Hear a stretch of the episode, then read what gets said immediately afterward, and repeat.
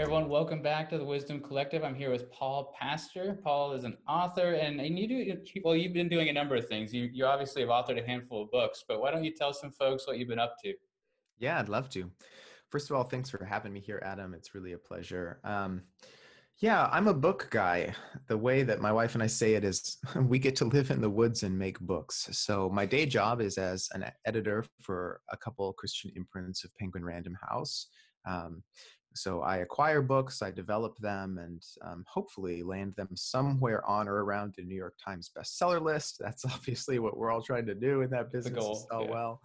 Um, but our team also has a really strong mission focus of wanting to publish resources for Christians that are rich and deep and maybe even a few of tomorrow's classics. So with that day job, I'm working for the largest global publisher of books in the world and getting to Uh, getting the opportunity to really engage with conversations um, at that special national level uh, that comes with being part of a large press.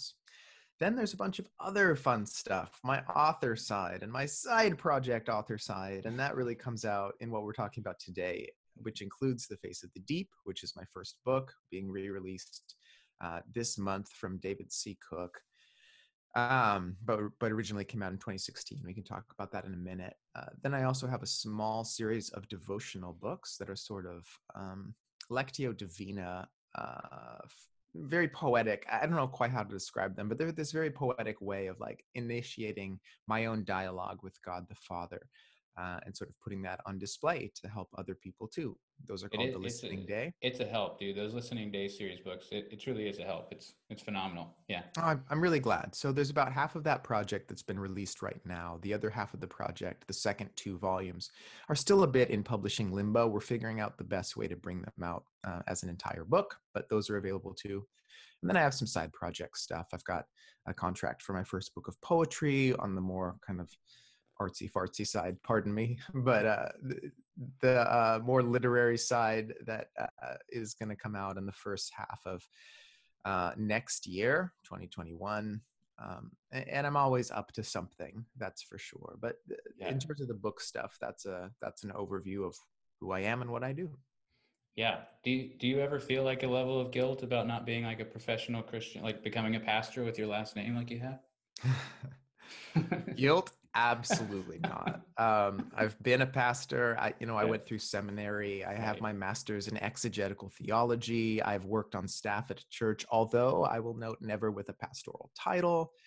Um, I am a pastor in my, like, there's, there is a part of my soul that is a pastor's soul that wants to help so. and guide and feed people. Yeah.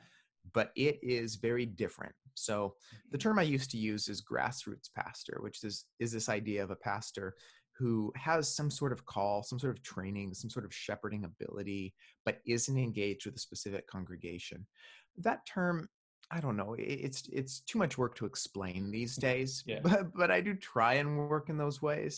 Uh, but personally, um, you know, the spiritual ecosystem of uh, a society needs lots of different functions, right? And yes, some of yeah. them definitely need to be pastors, but some of them need to be the people who can't quite be pastors because they need to support the pastors. They need to be engaged with the pastors, or they need to just be, for better or worse, able to rove around and ask questions that are just difficult for pastors to ask because of their role.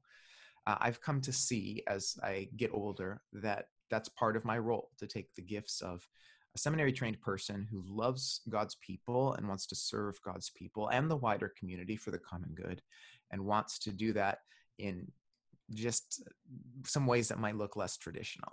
Yeah, no, that's awesome. And and all kidding aside, you yeah you, you I don't know like what what how you would see it in your gift mix, but you definitely have a pastoral role. I mean, your writing definitely it leads it leads people to God, that's for sure, and it definitely can shepherd, that's for sure. So.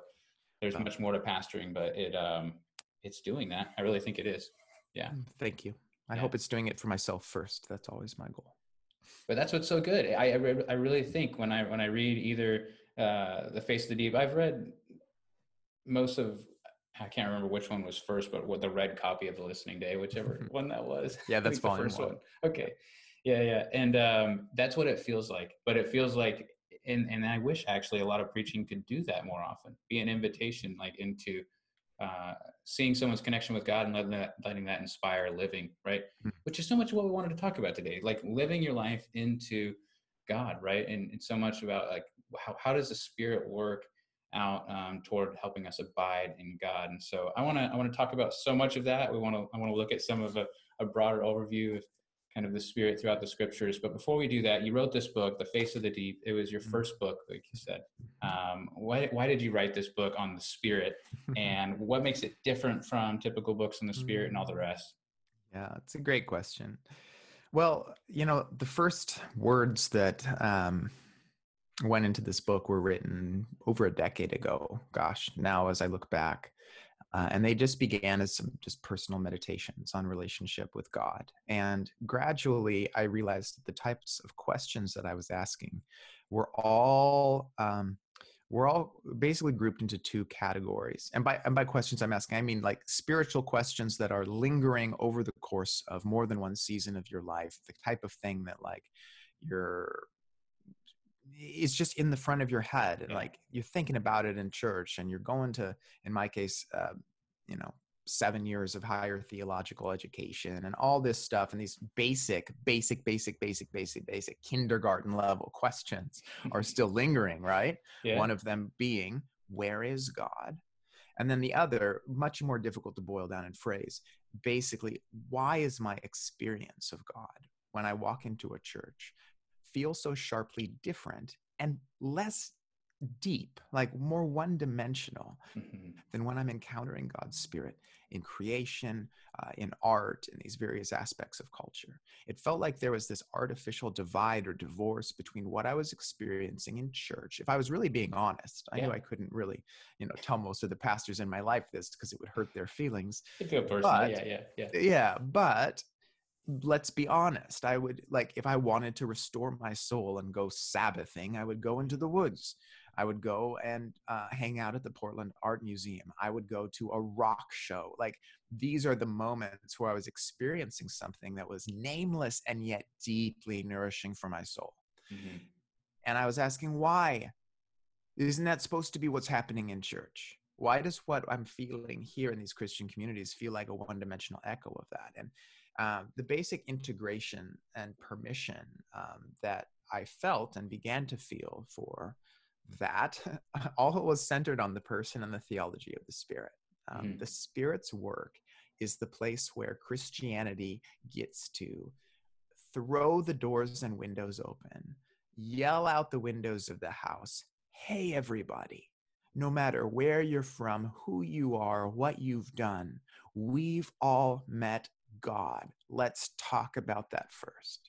It's so notable that uh, Paul's work with the Romans, uh, Paul's work uh, on Mars Hill, like when he's speaking most directly to the broader community, intellectually and spiritually, it's very quiet, but if you pick at those storylines and threads, you find it's God's Spirit in creation, the things we all share and deeply get to experience, that that is the beginning of a healthy spiritual life. Yeah. Even pre-conversion, your, Paul is able to stand up among the philosophers of Athens right. and say, as some of your own poets have said, we are all his offspring, right? Mm-hmm. He made us all. And then second, in him, we live and move and have our being.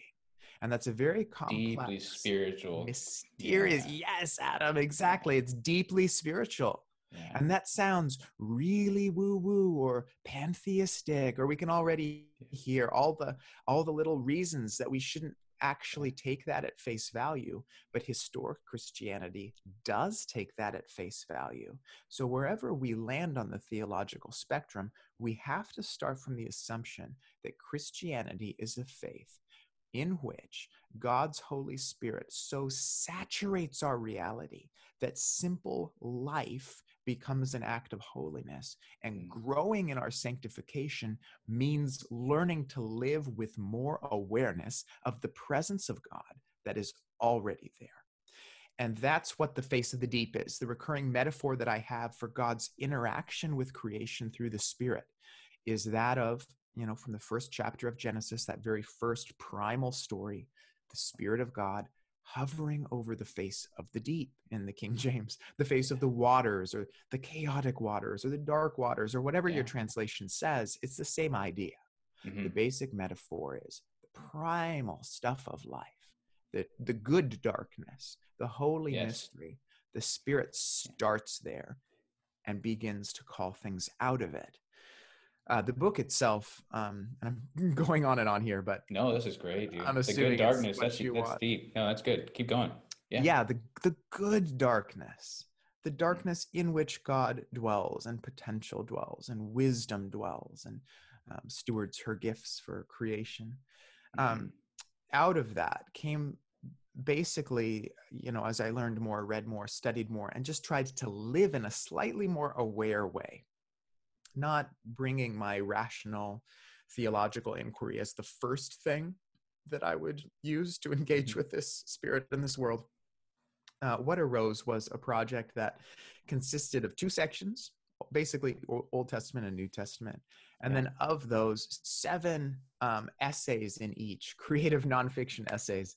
I was reading a lot of Annie Dillard at the time. I just was into this, um, and, and I still just love it. Uh, you know, these seven, what I call seven stars and seven lampstands coming off of these images from Revelation. Yeah. Uh, the Spirit's work in creation, the Spirit's work in creativity, the Spirit's work in prophecy, the Spirit's work in the life of the Messiah, the Spirit's work to restore all things, the Spirit's work essentially at Pentecost and for unification. And we can go on and on about mm-hmm. what those are, but they're the fourteen key things that I think come when you bring together this idea of the closeness of God's Spirit with biblical and historic understandings of who yeah. the Spirit is and what the Spirit does. And I, it was just fun, man. Like, it brought yeah. things to life in such a special way. Mm-hmm. Um, and of course yeah. there's art involved and, uh, you know, a high level of kind of poetic writing involved as well. And it's an experience, but, uh, but yeah, that's essentially... Of- Well, and some of that's you and your your style and everything, but there's something to that, man. That, that I mean, even just at a simplistic level, there's a. Um, I don't want to knock this too hard. There's a, I think there's a good faith, like reverential, like vibe that some people have when they talk about God and or the Spirit, and so that inspires some of that fear you were talking about about the. Well, I don't want to get too woo, you know, and I don't want to get like it feels new agey and, and all the rest. Um, I've I've experienced that even in trying to. Understand personally, but then trying to articulate as well um, the idea of like ruach and, and like this idea of this this Hebrew like word and metaphor for spirit mm. being this like breath and like in life and the wind and all the rest. The way Jesus talks about the Spirit, right? And it's like, and but even in trying to talk about it like that, it kind of uh, wakes people out. I think. Well, there's a bunch of reasons. I mean, maybe it's because we're in this like post Enlightenment kind of uh, hyper rational world that we live in, right? But there is a fear there that like, well, are you just saying that God's Spirit is just the wind, you know, and that these were just pre-modern people? It's like, no, no, I'm saying there's like a, a deeper spirituality to the whole world, you know, I think, I think, you know, and, and it's, it's, you spoke earlier about um, Paul being able to, it, it actually, rather than leading us to a place of like no religion, it actually allows us to articulate our faith essentially to everybody, because there's these great universals at, at work mm. with the Spirit, right? Um, mm. There's this, Paul's able to look at art, and you're doing it, um, Paul the Apostle, but you're doing it as Paul the grassroots pastor. You're able to pull in like art and, and literature. And I, rem- I remember one time I heard you talk and I got so excited because I, you mentioned like walking into churches and having some experiences. So often I walk into churches, or I work in a church as well, right? But I walk into churches and um, so much of what I'm reading and interacting with that is giving me those religious experiences. I'm going to interview you in a second, but I you inspired so much thought. Yes, go. Let's do there's, this. There's so for, first thing is I got I got saved in more of a charismatic, um, but a mega church vibe uh, church, right? And um, there was so much, I'm not, there was a lot of great things there, but one thing they would try to do is try to almost over-engineer or engineer uh, at the worship level, like worship being the sing-song mm-hmm. part of worship, they kind of mm-hmm. engineer that rock show vibe. You mentioned going to like a concert. yeah. But what's insane is when you go to a concert, you don't have to tell people, raise your hands. You don't have to like, you don't have to walk them through the liturgy, basically. It mm-hmm. just sort of happens, right? There's an experience going on there. And there's something about, um, yeah, a lot of churches will try and engineer that stuff. And, and that always felt odd to me. And then also so much of what I was reading and interacting with, it was giving me those worshipful experiences. Um, oddly enough, even something like Nietzsche at the time. Hmm. And uh, at one point, I don't remember what it even was for, but you were you were speaking at something and you quote it. You're like, and we're going to quote Nietzsche a few times at the end, if that's okay. And I was like, mm. this is phenomenal. You know, this is like, but you're, because you're speaking, uh, and I, I came from outside, I didn't grow up in the church either, right? And so you were almost speaking my language, so to speak. And it was yeah. phenomenal. And uh, and it wasn't like a kitschy thing. You weren't dunking on Nietzsche. You were really, like you quoted him like in an honest, good faith way. It was phenomenal. Yeah. And so um, I think there's something in what you're talking about here where um, we'll get more into this later, but the the idea that I think so many of us, when we, we talk about the Spirit, we you talked about some very basic kind of kindergarten level questions, you know, like you said, like very basic questions about God. Mm. And uh, so many of us, uh, we have these lofty uh, kind of seminary level questions about God. Mm. Um, mm-hmm. Your book, it, it invites you into an experience. So, I mean, we talked about why you wrote the book. There's a deep personal level to it. What were you hoping people would get from it? Mm. Um, 'cause you, yeah, you spoke to me just now, but I've, I've learned a lot from you just hearing you a few times mm. over the years. So yeah, that's, what that's were you awesome. Hoping people would get from this book? Awareness. Yeah. Yeah. A new kind of awareness of, of the presence that's there. Uh, I think, so I'll tell you what this book isn't trying to be. And I say this pretty clearly in the in the note to the reader at the beginning. This book is not trying to be a thorough uh, theological discussion of the Spirit. It is theological, that's for sure. Yeah, yeah. It's not trying to, it's not trying to be uh, a replacement for a seminary text. And it's actually going to be really profoundly frustrating and dissatisfying if you read it that way. Uh, ironically enough, like if you go online and poke around, and I, I try not to read my own reviews or comments on my work. I really, I really try hard not to do that, because if you believe the good stuff, you'll believe the bad stuff. Yeah, um, that's a good but, point. But um, I, I'm a little heartened by the number of one and two star reviews of this book, because nearly all of them were somebody is not like came later than expected, or you know that those yeah. type of like just. Why didn't you do, review my book like Why, that? Yeah, yeah, exactly. Talk to Amazon. Uh, no. Yeah, come on. Um, people are just something sometimes, but yeah. uh, um, it, what nearly all of them are, are this wasn't what I wanted. I wanted somebody to tell me um, what the baptism of the Holy Spirit was. I want, wanted somebody to help me understand the range of evangelical positions on tongues, or Christian position on tongues, um, you know, and instead they got the slightly hallucinogenic ramblings of this Northwestern guy who's like climbing mountains and jumping into lakes, and it's all very different. And I think the execution of it is beautiful. It can speak to you at a level that's different. Um, but I do think that that is part of um, the problem with, with our spirituality as Christians very often, is that we have, we're working with basically a third of what we've been given. Yeah. Um, and by that, I mean Christianity as a rational exercise, or Christianity as an exercise that has to pass everything through its rationality before it's able to do anything with it. Human beings are absolutely people of the mind. Mental exercise is good. Learn, study, um, study formal logic, and you know, tweak your syllogisms, and uh, get down with algebraic everything. Like, go for those types of things. And when it comes to theology, do systematic theology and take an organized approach that tries to synthesize your belief and be consistent and articulate things accurately and beautifully and consistently with orthodoxy, yet with an eye towards where we are right now. Do all those things, but don't forget that you also have a heart, and don't forget that you also have a gut. And something I've been thinking a lot about is those are the three systems: brain, physically, the three systems, yes, yeah, the brain, right. the heart, and our stomachs, that all contain neural networks. Yeah, they exactly. pass and process information between themselves, but also within ourselves. And so when you hear somebody say, I need to follow my heart here, and we dismiss that as sort of a late nineties Disneyism, right? There's an aspect in which it could be a late nineties Disneyism and the worst thing imaginable for this person. But there are some times where your heart knows something the rest of you doesn't, because love and feeling is teaching you something. That's valid. That yeah. can be from God. It doesn't mean it has to be or is, but it can be. Mm-hmm. Same with the gut. Someone says, my gut on this says, and that's sort of our catchphrase, but it's speaking to something real. So my question is, how do we learn to know God with the gut? How do we learn to know God with the heart? We're great on the mind right now in general. There are some communities, yeah. especially like fringe charismatic communities, that aren't so great on the, on the rational side. Okay, they need to build that up. But speaking stereotypically to the tribe that I was welcomed into when my family came to faith, which is more of the conservative evangelical persuasion. We were not, you know, Christians when I was very young, but entering this, um, entering this type of community, speaking to that tribe, guys, we've got the brain.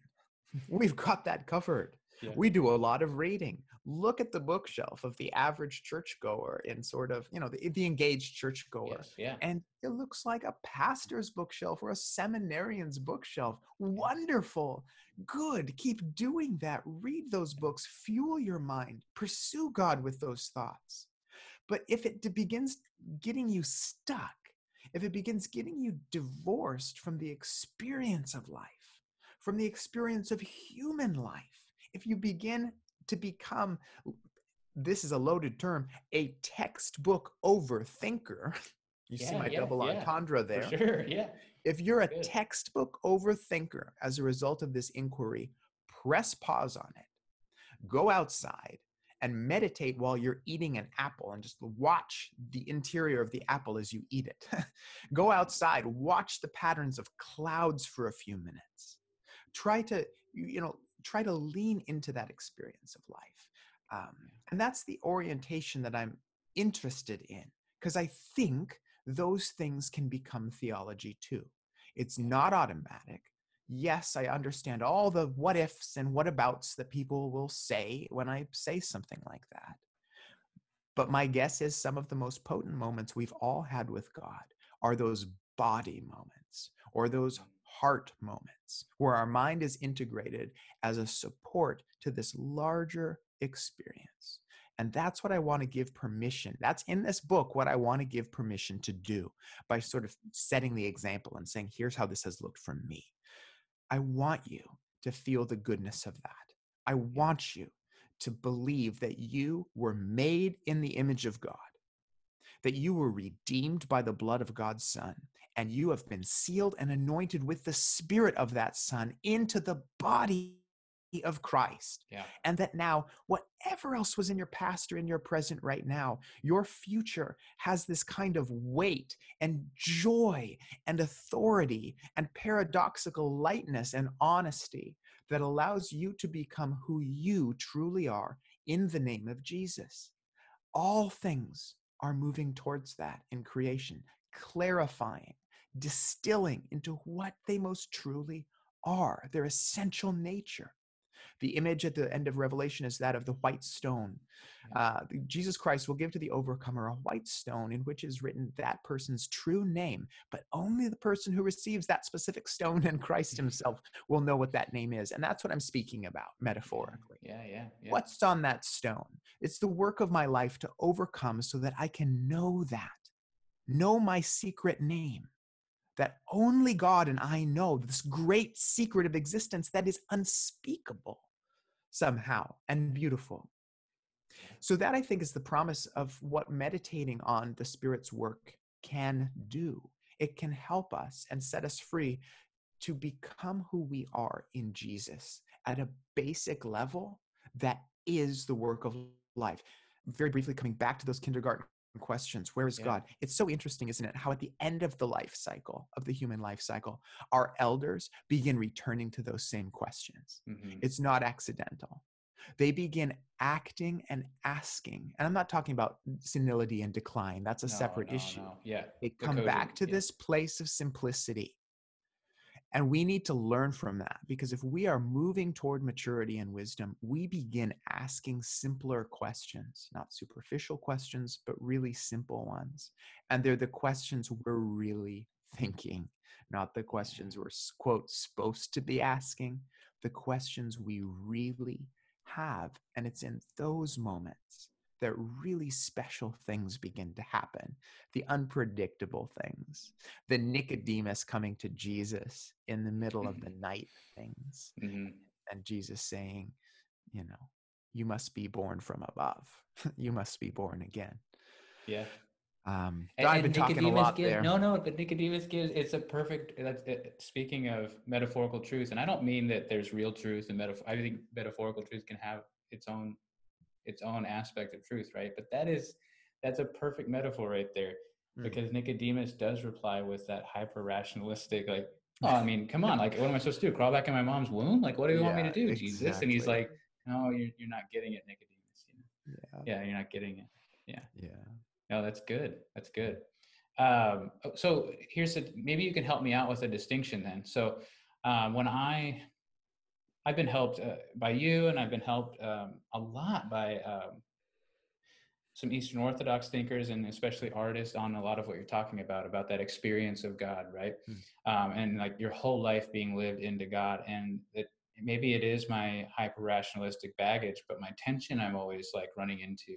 Maybe you interacted with this as well, because you're you've you've done your seminary training, you've you've made your bones with that in some ways. So like how how do you avoid the concern that I know so many people are going to be thinking, like, well, what is what is just experience, what is just feeling, what is distracting from truth? Is that a false dichotomy, or what is God, like, what do we do with that? Does, does that question make sense? Like, what do we do with um are those interactions, should we be even afraid of those interactions not being worshipful if they are worshipful? You know what I mean? Hmm. Like, how do we yeah. have discernment in these matters, you know? Like yeah, we're, we're it's, a, it's a really good question. Um, no, I I forget your exact phrasing, but you asked if that the question doesn't matter or whatever. I actually think that question matters a lot. Those questions come up in us as sort of the theological mind's immune response. Can I allow this idea or this image in, or will it hurt me? Um, and I think that's natural to have. Like a, a good intellectual body will will hold those questions and evaluate new information and new ways of understanding information. And so we should validate those questions and engage with them honestly. Mm-hmm. However, and, and I'll just speak to ex- from my personal experience here, I find that those questions often come from a position of not wanting to change. Like there's a subtle, a subtle shift here that uh, there's a part of the human soul that actually doesn't want growth. And if that is allowed to persist for a while, it can really begin getting entrenched. It can run in specific patterns. You see this a lot with, um, with book buying, right? Mm. And this is really interesting. If you ask like, most, you, I won't let my wife listen to this show. With yeah, if you get into too much, like if you poo-poo on book buying too much, I can't let my wife listen. No. Oh no, no, no, no! no, no. I'm not at all. Oh, okay. Trust me, dude. Have you, you see my bookshelves? Like, so, yeah, you got, we have more, a personal yeah, yeah. library of like a few thousand volumes. It is intense and out of control. Um, My wife jumped up and down when the cubby bookshelf came yesterday because we would finally be able to move our shoe bin from the front living room and instead put in room for more books. Wonderful. Oh, no, I'm not doing that. I mean the types of book buying you do. Okay. So a lot yeah. of who are like, look, like who's your author? It's been, it's C S Lewis, right? And I've been reading C S Lewis for forty years and I'm he's still my favorite author. And that's fine. That's great. Love it. Um, what else are you reading? Like, what are the what are the paths that we're walking? Are there new places of growth and learning happening? Not even where you're just like believing something different, but just broadening yourself in those ways. And um, so sometimes the question can come from that. I don't want to, I don't want to say too much on this, other than just to no. say, yeah, we can't read people's minds. I'm more meant yeah, from your own experience, yeah. Yeah. So my own experience says that God works in places that we typically don't expect to find God working. Um, and that's really true. Yeah, Jesus yeah. is the prime example of that, of course. Mm-hmm. You would have expected to find the Messiah in the Sanhedrin. He doesn't get there until they're killing him. Yeah. Right? You would expect to find the Messiah in the synagogue. We get to see him, if I remember right, preaching one time in a synagogue. And what do they do? That's the right. religious people with all the right doctrine, yeah. all the right doctrine, carry him to the edge of a cliff in Nazareth and try to throw him off to his death, right? right? And that's the genesis of his ministry. At least, I mean, if you, yeah. if you consider, I mean, he did some stuff as a kiddo, but from, yeah. from baptism to desert, that, that's the genesis of his ministry. But what did he preach on? The Spirit of the Lord has anointed yeah. me yep. to preach. And that sense of tension between what we have, the ways of understanding God that we have been given, and this sense, and I, I got to be careful saying it, but it's a sense of holy betrayal of our teachers that comes when there's something truly new and fresh. Doesn't mean you're believing something wrong, but it is different. Everything Christ did and preached was consistent with, with what was being taught before. But you had to make a shift, a personal shift, away from being in charge, away from being in power and sort of control of your own religious destiny. It was an act of surrender that reinterpreted the entire faith, where all of a sudden what it meant to be Jewish or to follow the God of Israel in that case was so radically reinterpreted that it threatened the religious establishment at a fundamental level. It was a threat. And they identified that rightly, by the way, right? Yeah. They they did all the right stuff. They, you know, the Pharisees and the Sadducees, they got their all up in a bind, but they couldn't see that there was something changing, that God was doing a new thing, that, you know, the few of them who were able to entertain the idea that this was speaking to them uh, in a real way, I suspect did so because their heart and their gut showed them the way before their mind caught up with it. Because oh, you're not even the disciples, they're, they're they're following along, but their their their mind questions are still they're still like screwing around with a lot of the mind. This is a good way of conceptualizing yeah. it. Um, oh, this I is think, good. Yeah, I think it is, and and again, like you hold all those three domains in tension. Because the Spirit is speaking through all of them, working through all of them. Um, but back to your original, kind of original question, or the heart behind that question. I think honestly that we overthink things because we're very afraid. And we're we're in a world where God is surrounding us, right? In yeah. Him, we move in Him, we have our being in Him, and He's saying, come out and work, come out and play, come out and be with me. And frequently we're like, can I really do that? Yeah. And my answer is, I want to get better at just saying, oh yeah, absolutely. Let's go.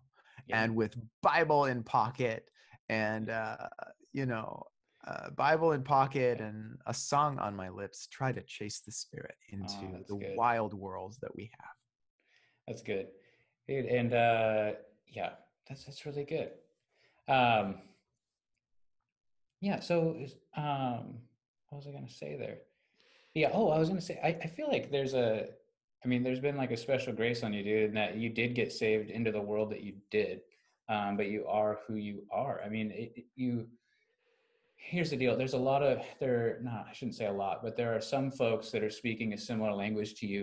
Maybe I'm not taking away from, you're obviously smarter than me, you've got more degrees than me and all the rest, but the, uh, I'll, I'll catch up, but But the oh, uh, don't be silly. Those are so. Silly. But there's there's something to the uh, the idea that a lot of people coming at at the angle that you are, about more of an experiential angle, or however you want to put it, that come and play idea.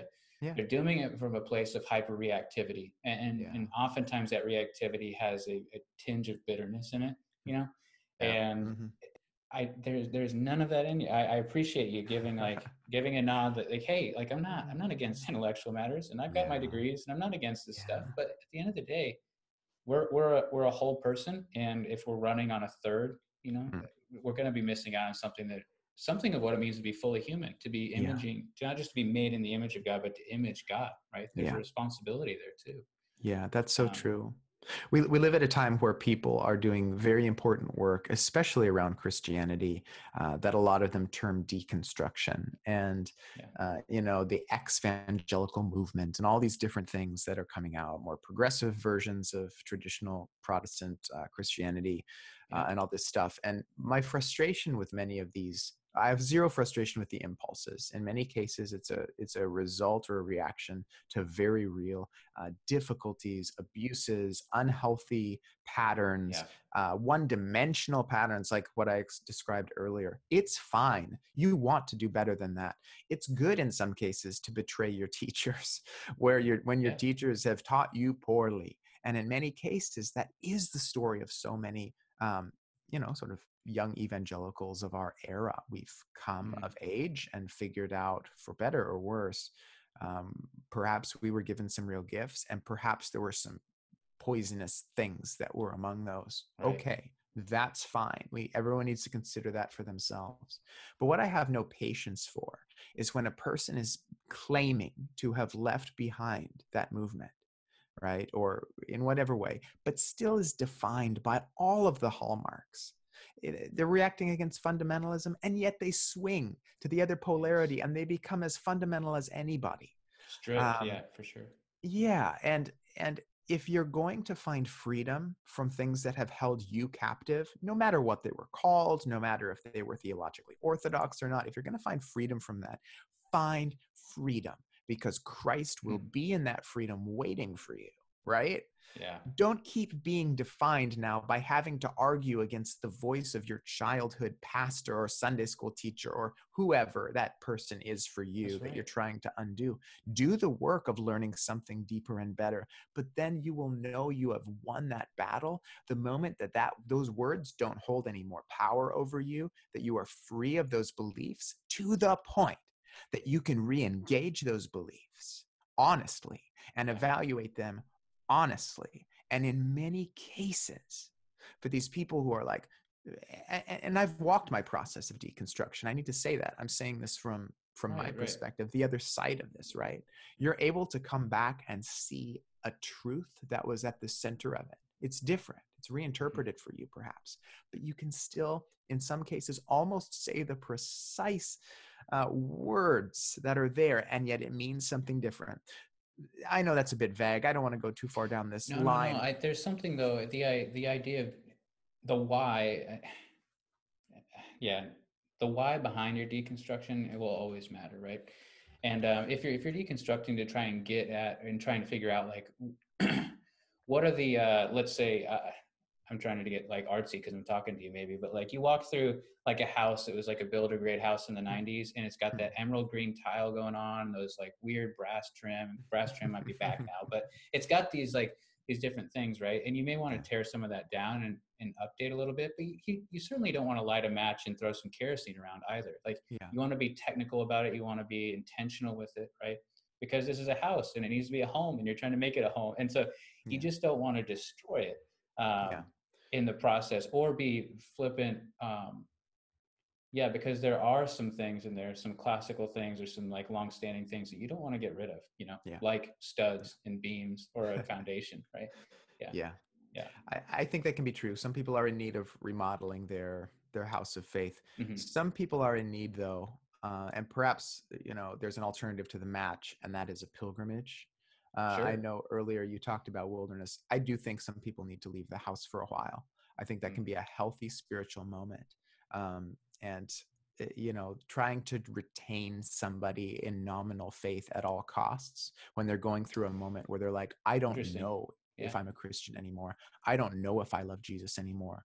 What I think God wants them to do potentially is go, go. Spend some no, time the, elsewhere. The Apostle Paul isn't afraid happens. Of that. Yeah. Yes, no, exactly. Yeah. See what and, happens. I know it's it's a little confused and maybe gets abused in its own way, but the Apostle Paul's not afraid of that when he's talking about this. What tends to get just chalked up is um, how we would help, like how we would try and form a theology for church discipline or something, right? But but he, he essentially says what you're saying. He says let let the guy go. You know, if you try, you try a few times. Let the guy go, and and let and and he. It's the only place you're going to learn the lessons you're talking about. I'm assuming is what you're saying, right? Uh, maybe. So okay. What I'm saying is, we need to give permission for processes of of difficulty and wilderness to do their work. And often, when somebody is walking through a period of deconstruction, which I see as being very different from church discipline, right? Right. right. Um, it, when someone's doing that, they need to spend time in quote the desert. uh, because there's specific work that has to happen out there that can't happen any other way.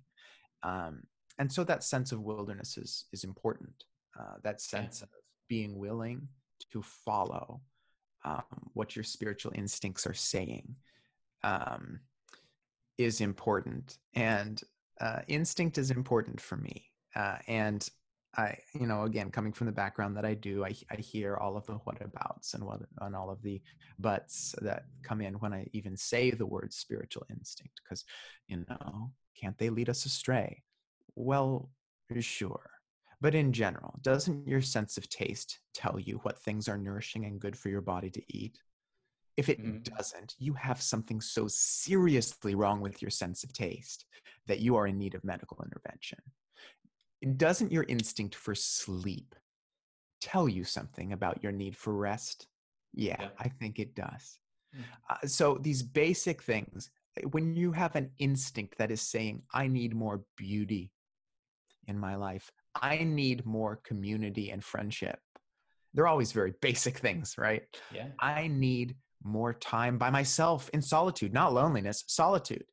Those instincts can be trusted, but we have we have an experience of Christian faith very frequently in our tradition that dismisses them uh, as something less than, when in reality, if we do that for long enough, we will end up starving. We will end up becoming lost to ourselves.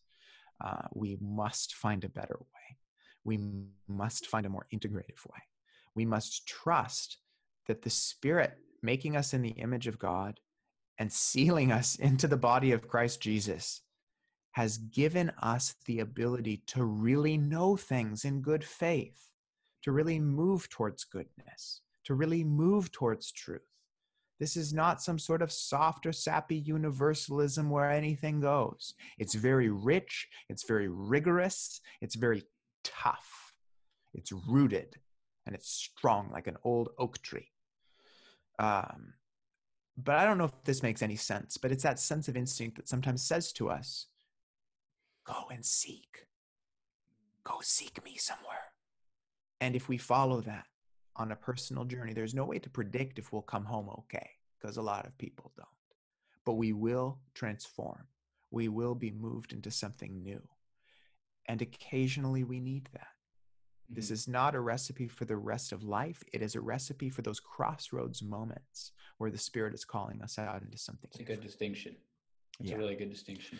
So, and I think, well, this might be an, an awesome transition. We talked about maybe tracing some themes or, or Son of, there's a couple of things going on here. On the one hand, like the, I think the segue is, I'll say that first. I think the segue is that deconstructionist vibe. It, it can, like you said, it can have a purpose and utility, especially as a seasonal like moment, you know, but then where it becomes an, an overarching or a worldview, it, it became, it, be, it can become its own fundamentalism, right? Hmm. And, and it is always deconstructing and all the rest.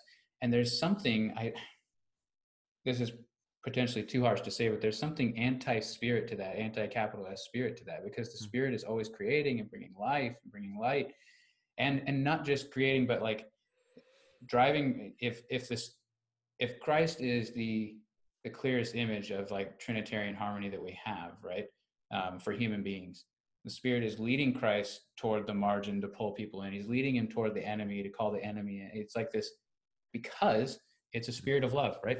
It is what it is.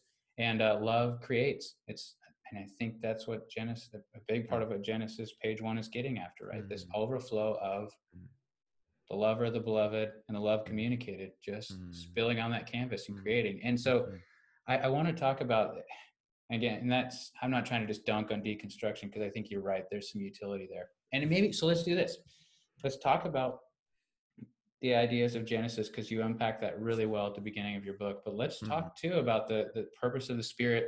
We talked about before we jumped on here, the Spirit drives Jesus toward the wilderness, right? Mm-hmm. The Spirit yeah. takes Christ, the perfect God-man, into the wilderness. Yeah. Um, and then maybe even we'll kind of land the plane on some of the Revelation ideas, right? The, the idea great. of the recreation. That would be good. Yeah, that sounds great. Um, there's one other beat that I'll add in there. So yeah, yes, obviously yeah. In, you... in creation, obviously in creation, the Spirit is present, calling stuff out. It's the Spirit of creation. And then Paul's theology especially, but it is historic Christian theology to say that the Spirit never stopped doing that work. It's called sustaining now. And so the presence of the Holy Spirit in and through and among all things is very mysterious. We're not trying to get too uh, scientific or physical about it, but what it means is that all things are maintaining and holding their form. They are what they are because of the Spirit's active presence. Creation, not just as a past past work, but as an ever-present reality with which we can engage and begin to cultivate this reciprocal relationship of inspiration and flow and creativity. You engage with that spirit of creativity, and in a very deep sense, like the underlaying pins of like magic, this is the, you know, the will of that creator flows and gives and receives in this incredible exchange founded upon and curated by uh, Lady Wisdom from Proverbs. Mm-hmm. So that's a whole, that's a whole philosophical conversation in itself, yeah. But it's how we're engaging. So we bustle about the day-to-day world, in fact, as creatures of wonder in a world of wonders. And we just see, obviously, the things we're encountering as as very everyday, but the reality is they're anything but everyday. They're yeah. remarkable spiritual mysteries um, curated for us by God the Spirit. Now, that process went sour, right? We call it the fall of man, and we paint all sorts of pictures about Eve and Adam eating an apple, but the basic idea was we took that principle of mutual reciprocity in creation, and we made it go wrong. We took the free will that we had been given and we abused it. We turned it to our own ends. Um, ironically enough, we chased the promise of becoming like God in the wrong way. Mm-hmm. We were deceived and we fell.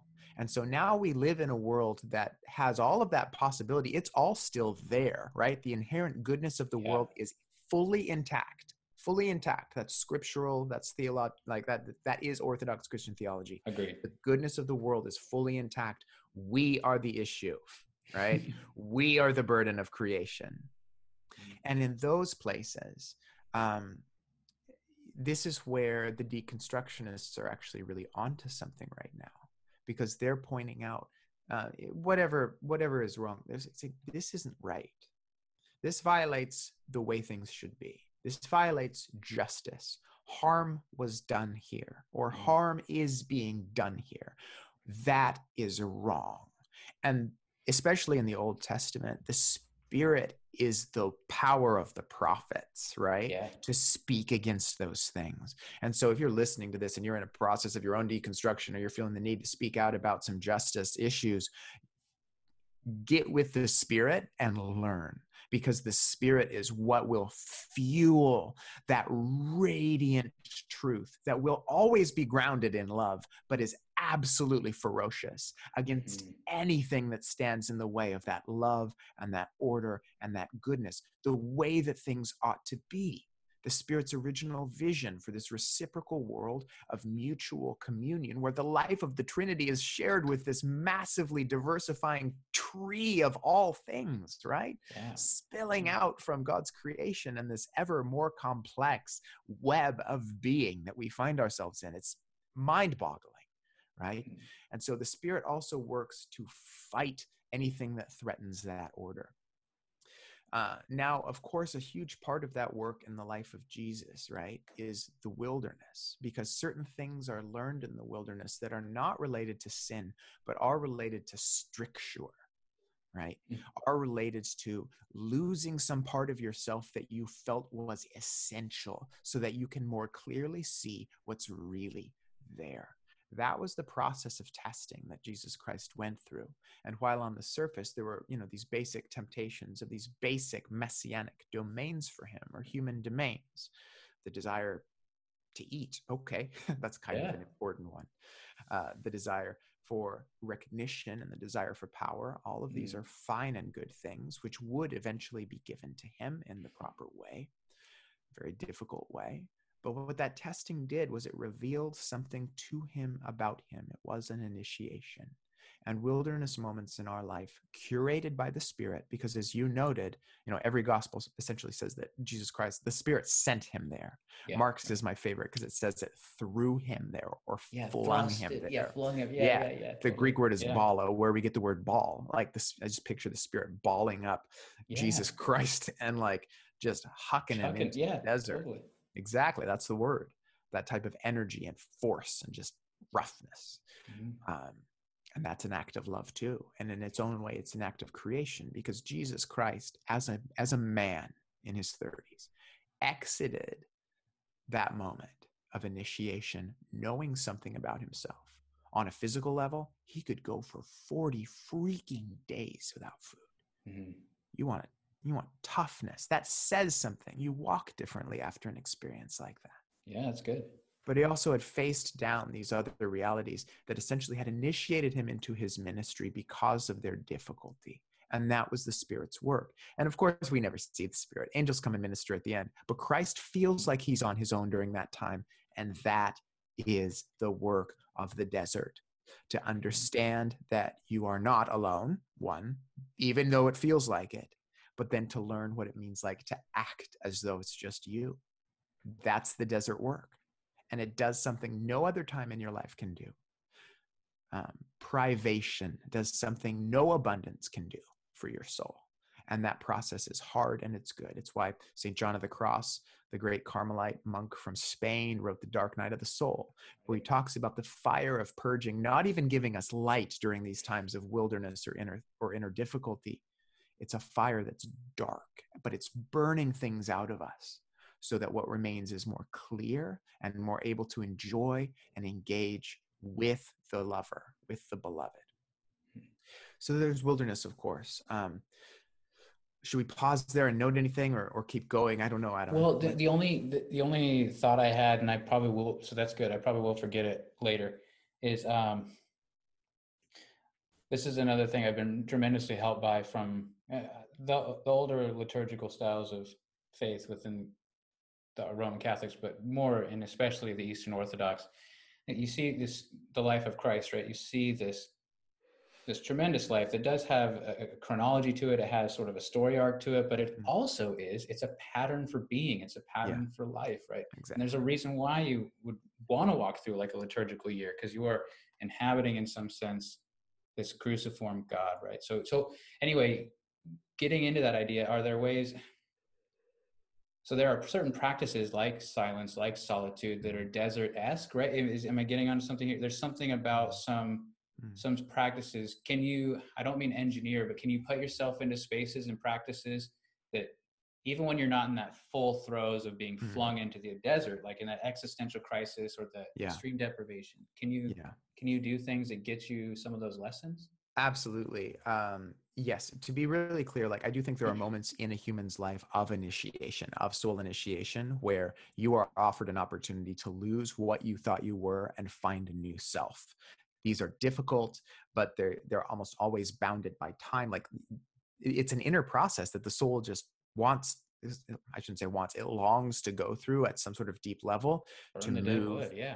Yeah, exactly. To move into a new phase, usually at sort of key junctures. End of adolescence is a key one. Beginning of um, middle adulthood, we call it a midlife crisis. Well, actually, that's an invitation to an to a new time of renewal. It's tr- something is triggering and trying to happen in the soul for you during that time. And then towards the end of life, where we move from what we might call um, our generative period to our elder period, there's another moment where this happens, where there's a reorienting of the interior furniture. So those three basic crisis moments are part of the human lifespan. Those are separate from the question that I'm going to address right here from you, which is what can we do to help just practice or be ready for this type of work or this type of energy? Yeah, yeah. You mentioned solitude. Absolutely. Fasting is another key discipline. Uh, and even in the, the liturgical year, obviously we have a forty-day fast, a Lenten fast that is built into that, so that we have, when such a crisis comes or when whatever challenge comes in our spiritual life, we have some of the inner resources practiced already to engage those moments or those opportunities with strength. The ability of walking through, just as an example, a Lenten season with integrity is that you know something about yourself on the other side of it. Mm.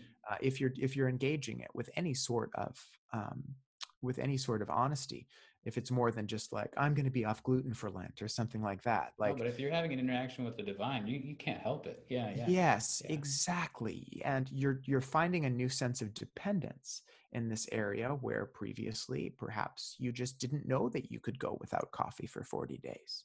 You didn't know that you could go without social media for forty days. You didn't know that you could go without eating meat for forty days, except on Sundays, which are feast days in most Christian traditions. Exactly. Um, if that makes sense. No, it so, does. Um, so those practices, primarily of fasting and solitude, are vastly, vastly, vastly important. And there is no other counterpoint, mm-hmm. uh, to my knowledge. In There are tremendous um, resistance to um, our culture of muchness as well. So it, it, on the one hand, it, it, it prepares you for those.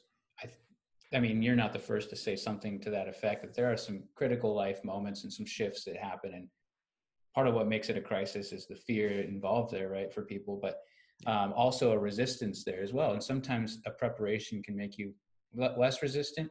It, this is tangential, but I, I, um, I don't know. I don't even, I don't think we've talked about this. I had, I got diagnosed with cancer last year, at the end of last year.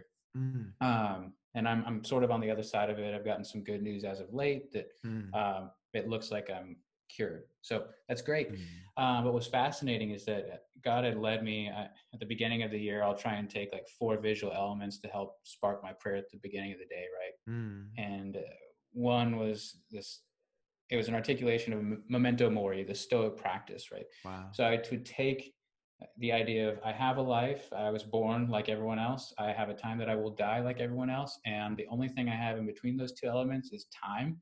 And mm-hmm. how am I going to, and it's like way deeper than YOLO, but like, you know, how am I going to like live every yeah. day as though that could be the last? And so, wow.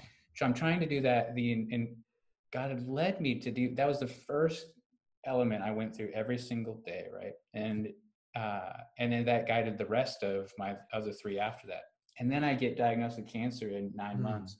And it was like, I, I'm not trying to be flippant when I say this because, no. and I'm not trying to dismiss the body of believers that really was the body of Christ to my wife and I through the season.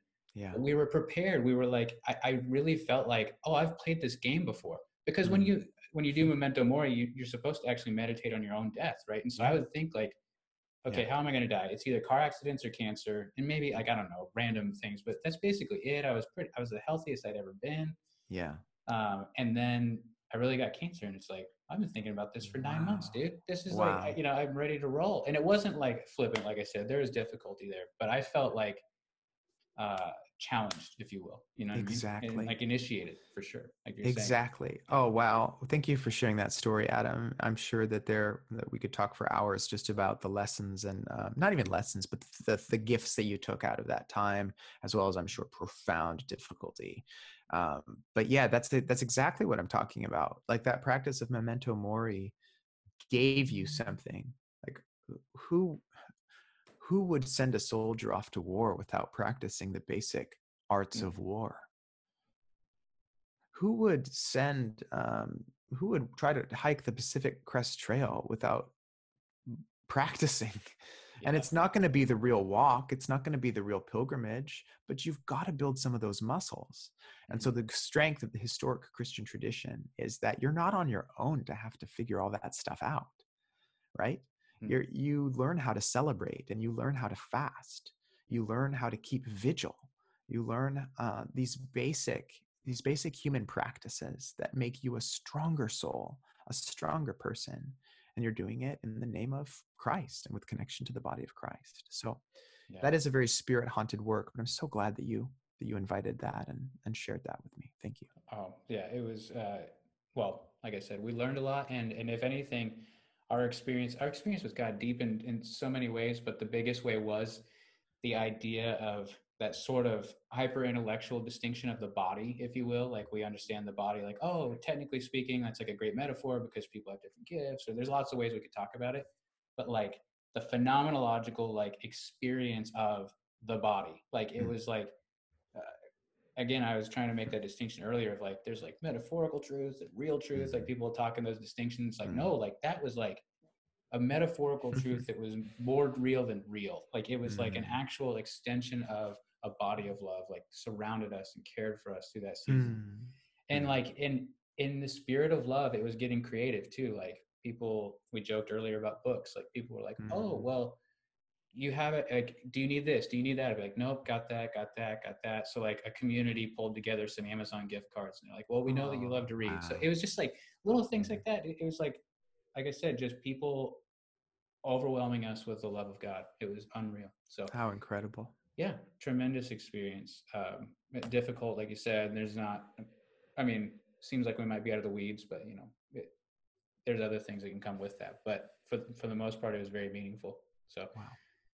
Um, well, let's, uh, let's keep going with that though. So we, we talked the, we talked, uh, the Tohu Vavohu and like the creation spirit hovering the face of the mm-hmm. deep earlier. We talked about this desert wilderness. You guys, I don't know if you added your addendum yet. Were you wanting to add something mm-hmm. else in there before we got to the idea of recreation? Just very, no, just, well, Pentecost is important, right? Where we're all suddenly welcomed into the body of Jesus. And that is what's happening. The Messiah is expanding on the day of Pentecost. The Christ is expanding. All of Paul's theology in the New Testament is that Christians are, in the most, literal is the wrong word, in the most essential sense, in Christ. Uh, we are Christ's body. Our work is anointed. And though I blush to say it, it's messianic. That's what the Bible says about the work of the church. Paul takes us to the extreme where if we go out right now and sleep with a hooker, right? The body of Christ is being united with that poor woman, mm-hmm. right? Yeah, yeah. That's intense. And we don't have, um, we don't have a very close embrace of that doctrine uh, in many Protestant churches, but that union with Jesus is founded by the Spirit. And the basic idea is now Christ has expanded to include all these other people, these other anointed people who are doing the work of restoration in keeping with his mission and ministry. We're trying to get back as best we can to living in that original way. And Christianity is a faith of constant paradoxes. So you know, to say that we are working out this sense of salvation in no way detracts from the salvific work of Christ on the cross or the atonement. All of that is, is part and parcel, it's hand and glove, but it is our reality. So our work right now is to learn how to do that well. How do I live in Christ well? And just as this, Christ's ministry was the Spirit's work, it was the Spirit on Jesus of Nazareth that made that work work. Uh, yeah. That's where we find ourselves right now. And it's important to spend time there, not go straight to the recreation, because that's probably where you and I are going to live for the rest of our lives, yeah. is trying to work that out with fear and trembling. Work our salvation out with fear and trembling. And we do that through the Spirit. We do that by knowing ourselves and by knowing God's Spirit. Then, of course, the final beat is Revelation, where the Spirit is poured out in this fresh new way on the earth and comes from the earth, and just like everything changes and is transformed uh, to its end, to its essential nature. Uh, it's recreated. Things are restored. And that's not just the creation, although there are some hints that maybe creation will change somehow. I don't understand. I truly don't. But I think the essential Uh, solution will be in keeping with the essential problem, which is the human propensity for sin. That will be finally set to rest, finally purified, and we will in uh, in an unbelievable new state of being know what it is like to know God and be known by God as our true selves and our true persons in the restoration of all things. And then the fun begins. The real work of eternity begins, where we begin living in the light of that vision. So that's the Christian story, and the Spirit is part of absolutely all of it. It's, it's, you know, the Spirit is woven at every turning of that story. It calls us to participate in that story. It allows you and I to walk into our lives and see the touch points where God is present. It allows us to engage with our world in this manner of sacredness and meaning that is so far from the materialistic lies that our culture is saturated with. that lead to such hopelessness and such despair. It allows us to move beyond empty religiosity and the silly posturings of religious people into a rich and deeply founded spirituality where we can move with authority and power and joy and freedom. And we don't need to be looking our sh- over our shoulders all the time to see who's judging us, because we just don't care anymore. Uh, it, it empowers this new sense of simply being who we were made to be. Uh, and it's in that realization that I think we encounter what I call the face of the deep, the limitless potential, mysterious, sometimes dark on the surface, not evil, just dark. You can't see into it, but it's the spirit getting ready to call something up, as if uh, the dove of heaven is looking over its little feathered shoulder and saying, watch this. Want to see something cool? Watch this. And um, man, that's a journey we can walk on for the rest of our lives, because it's so essential to the nature of our work and our world. Mm-hmm. And it's so beautifully intricate that even though we could speak of it and meditate of it for eternity, there will always be something new to consider. It's truly endless. It's truly infinite. And from my perspective, it's why we're here. To know and be known by this great life. That's really good, dude. And and yeah, it ties in a lot of what we were talking about too earlier with the um, the good and the bad, if you will, of the some of some of Protestant, not just Protestant, but some of just, let's say, evangelical world, like theology of so much of the penalty or the um, not just the penalty, but the I can't think of the word, but the negative effects of sin is this physical death, right? This return to the dirt and the dust. And there's something, there is a tragedy to death like that, right? The, the cessation of being in that sense is, it's hard. It's a hard thing to think about and contemplate. But the more tragic thing to me is, and you touched on it at kind of every epoch of your storyline there, it's the idea that like we are, we are meant to be agents and messengers of reconciliation, but we are oftentimes agents and messengers of the spirit of Cain, right? This, this, this true like deconstruction of life, right? Deconstruction of, um, and resistance to being itself. Um, and, and that, that can manifest onto other people. It can manifest onto the world. It can manifest all over the place. Um,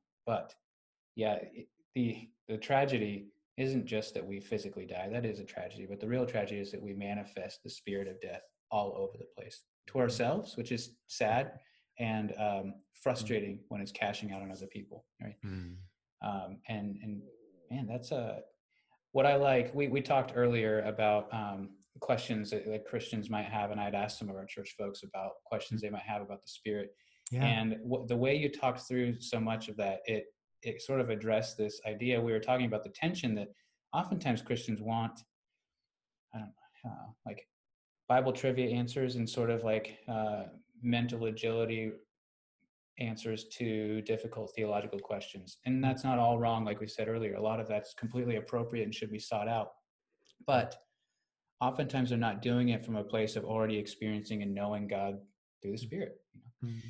And so um, you, I think you really have touched on the tension that we need to just get, uh, I don't know, a freshness or an experience of God that is um, real, that's real, that inspires beauty in all the ways you're talking about before, like through art and through music and through uh, creation itself, like looking at a tree and looking at its like fractal nature and like all these things can inspire like worship, right?